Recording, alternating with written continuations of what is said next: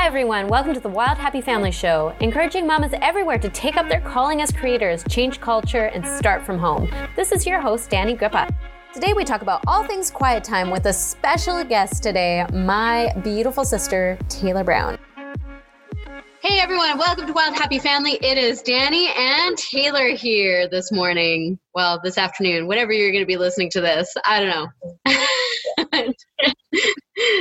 Hi Taylor, welcome to our first recording podcast Yay. For Wild Happy Family.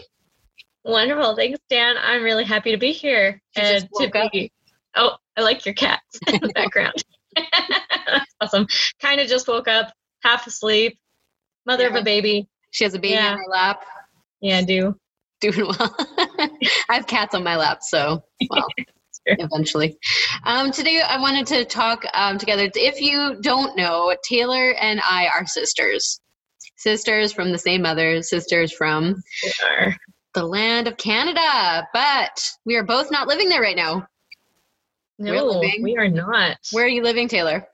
I am living in a very small Bavarian village in Germany called Orlach. Bonus points if you can say that. um, and I live ne- in a little village near Kyiv, Ukraine. So we are have been living in Europe. Uh, I've been in Europe for like eleven years, going on twelve years. How long have you been in Europe for? I think I'm on almost nine years now. Yeah. So yeah. It's kind of like we're losing our Canadian identity and becoming a little bit more European, huh? Very much so. So with the amount of wine we drink, no. So Taylor, my sister, is married to a good old German, just like me. She followed in her older sister's footsteps. She did. The best husbands are German, I guess. Apparently. um, and Taylor is a mama of three little kids. She just had her third in end of January. January. January twentieth. January twentieth. That's right. Two days before my fourth. I had my fourth on January twenty second. So, no, third, third, my third. One of the five children. You'll remember them eventually. Yeah, no kidding. Um, and today um, I want to talk a little bit about our experience, as we have a lot of similarities um, as sisters. And um, one of those similarities that I was thinking about is that um, both of us need like a lot of alone time, a lot of yeah. like me time in order to be happy and nice.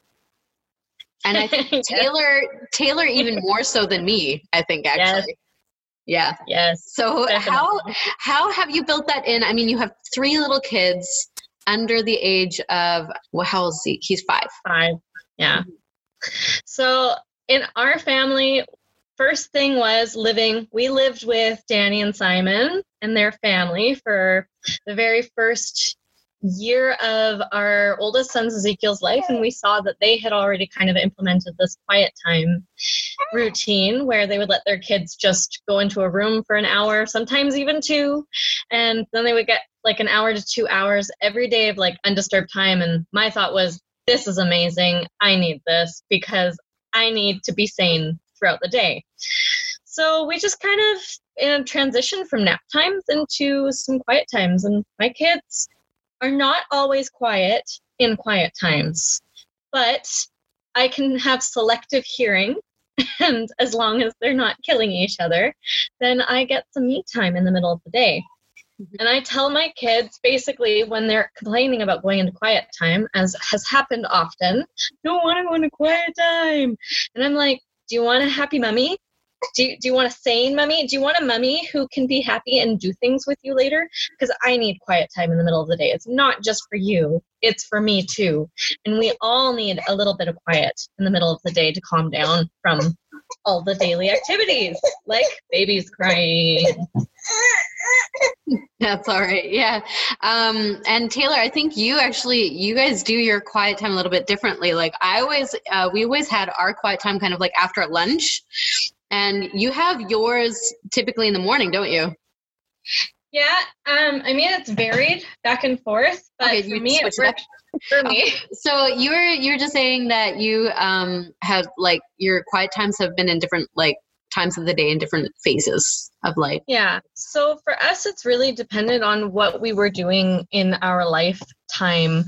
Like, for example, at the very beginning when we just had one and we were leading an outreach team in uh, French Polynesia, our quiet times looked really different. We had to do them at a very specific time every day that worked with the team dynamic. So we had to put it, put Ezekiel, I think, into his quiet time like between ten and eleven every day, um, rather than right after lunchtime, because we would always be going out mm-hmm. after lunchtime altogether. Um, nowadays, right now, I tr- I try my best to line up my quiet time with a baby nap, with one of the baby naps. So it can vary between before lunch or after lunch. But before I had baby, I always did it consistently before lunchtime because I I enjoy cooking when I have some time to do it without kids on me all the time. So either I would use that time to like half take a nap and half cook, or I would have an easy meal or something like that. And it just allowed me to like, then the kids could come out. We wouldn't really have like a big meal together. So it would kind of be like, I'd put food on the table for them sometimes. And then I would continue doing some stuff. So the lunch times were pretty relaxed because my husband works all day long. So it's just me and the kids at home. Um, and that seemed to work out really well for us. And to be honest, it really depended on my energy levels every day. But the kids knew every day they would get a quiet time at some point. And that's something that they just expected. And, and still they still do. It makes it easy to switch up the times when they're a bit older now because they're not like so set on nap time structure. But that's only really worked in the last half a year or so now that they're both like the three and a half and five year old are able to deal with a bit of that kind of flexibility. And they're sharing a room, aren't they? Yeah, they are sharing a room, which is why selective hearing mamas comes into play when kids are sharing a room. And you also, I know that you kind of have this tactic of having um, like an audio story playing. Do you still do that? Mm-hmm. Yeah. Um, we actually have now um, graduated it to treats because like to a reward of having a good attitude in the day, then they get to listen to something. Before we used to do it consistently. Mm-hmm. Um, but then we noticed it kind of started to give a bad attitude to the kids if we wouldn't put anything on. And we didn't want it to really be a habit that they needed something to listen to. But as a reward for like, you know, a good attitude in the day, or if they've been really helpful or something like that, then um, we've been like, hey, do you want to listen to an audiobook? They really love Winnie the Pooh. Um, we recently went through the entire uh, Wizard of Oz, like the classic Wizard of Oz. Uh, I had read the book out loud to them already before. And so we listened to it after, and they were, and both of them were like, this is so cool. And they really enjoyed yet. it. That sounds yeah. good. I'll, I haven't listened to that yet, so maybe we could turn that on. Yeah, the dramatic, dramatized version of Wizard of Oz is, is pretty good. So we have two versions. One was like an hour and a half dramatized version, like radio play. Yeah. And then the other one is like chapter by chapter of the original Wizard of Oz being read through. That's really cool. I went, do I have that actually in the bundle? I should look. I think you have the if dramatized not, Wizard of Oz, Wizard of Oz the one there. and a half hour. Yeah. But not the, I found a free app actually that has oh, cool. some B, like B B C or like old school yeah. books, audiobooks and stuff like that. The kids like, oh, that's really cool. So yeah. Um, and they don't always stay quiet in their quiet time. But like I said, we pick and choose which battles we fight. The quiet time is also supposed to be for me to relax and not go in and interrupt them every five minutes. But I do say that if I have to come in, then I extend their quiet time longer because yeah. it's not it's not fair for all of us if we're trying to get all some quiet time. Yeah, I think our, our quiet time has also developed over the years where they first had to stay in their bed and be really, really quiet. And now yeah. um, Simon and I were talking the other day and we're like, yeah, for us now it's more more important that they just like stay in the room and don't come out and ask questions. Yeah. Exactly. And that's kind of where, or if I hear screaming, like somebody's hurting somebody. Yeah. We have this huge loft in our kids' bedroom where the, where our older son uh, sleeps on top. And then our, um, our daughter sleeps in another kind of like half, um, half bunk bed, half, oh, bed. Uh, it's, it's bunk bed? A little bed. It's still a bunk loft bed, but it's bed. not loft, but it's a mini loft bed. So a little kid loft bed. So I don't know what it is in English either. I don't know what it is in English either, but it's it's kind of like it's a bunk bed without it being an actual bunk bed, but it's higher and it's off the ground. Anyways, so we have this like tall loft, and then right underneath uh, our daughter sleeps, and e- Ezekiel, our oldest, oh, he loves the, you know, he's a boy. He loves throwing stuff at his sister. He loves uh, dangling stuff down in front of her while she's reading her books. She probably doesn't like that. No, not at all. No, no, she doesn't like it at all. So uh, there's a few times we have to go in and, you know, tell them to not touch each other and not talk to each other. Um, how did you, or do you remember how you um, dealt with the transition from like nap time where they were no longer sa- sleeping to um, where they had to like be quiet in their bedroom? How, what, what challenges did you find there? What? Well, for me, the challenges were often, especially if um, like for Ezekiel, he was still in a crib. So the challenges were wanting to give him toys to play with that weren't necessarily taking up his potential sleeping space, or that weren't like distracting him from sleeping. Um, and I think one of the solutions that we found with that is we would put a shelf right next to the bed where we would put some books and like a little soft box with some toys in it. And then when our kids wake up, then they can still self, like they can be independent and reach for those toys. Mm-hmm. But we don't need to put them in the bed with them. So we're not necessarily, because there's this point with our kids that we want them to sleep still.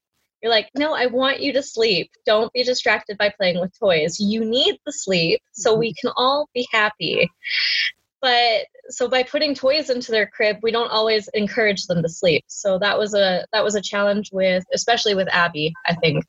Um, so we really had to have like this shelf on the side where I would clean up the bed and put all the toys to the side. And then she could just, whenever she wakes up from her nap, she would be able to grab the toys herself and mm-hmm. keep playing for whatever time.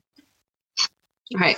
And if you had um, one suggestion or Uh, I don't know. The what would be one thing that you would suggest to every parent who's contemplating on having a quiet time for their kids? Mm. Biggest help. Biggest help? Maybe. It's, yeah. consist- it's consistency. Do it every day. The first few weeks are the hardest, and don't be like, oh, we don't need to do it today.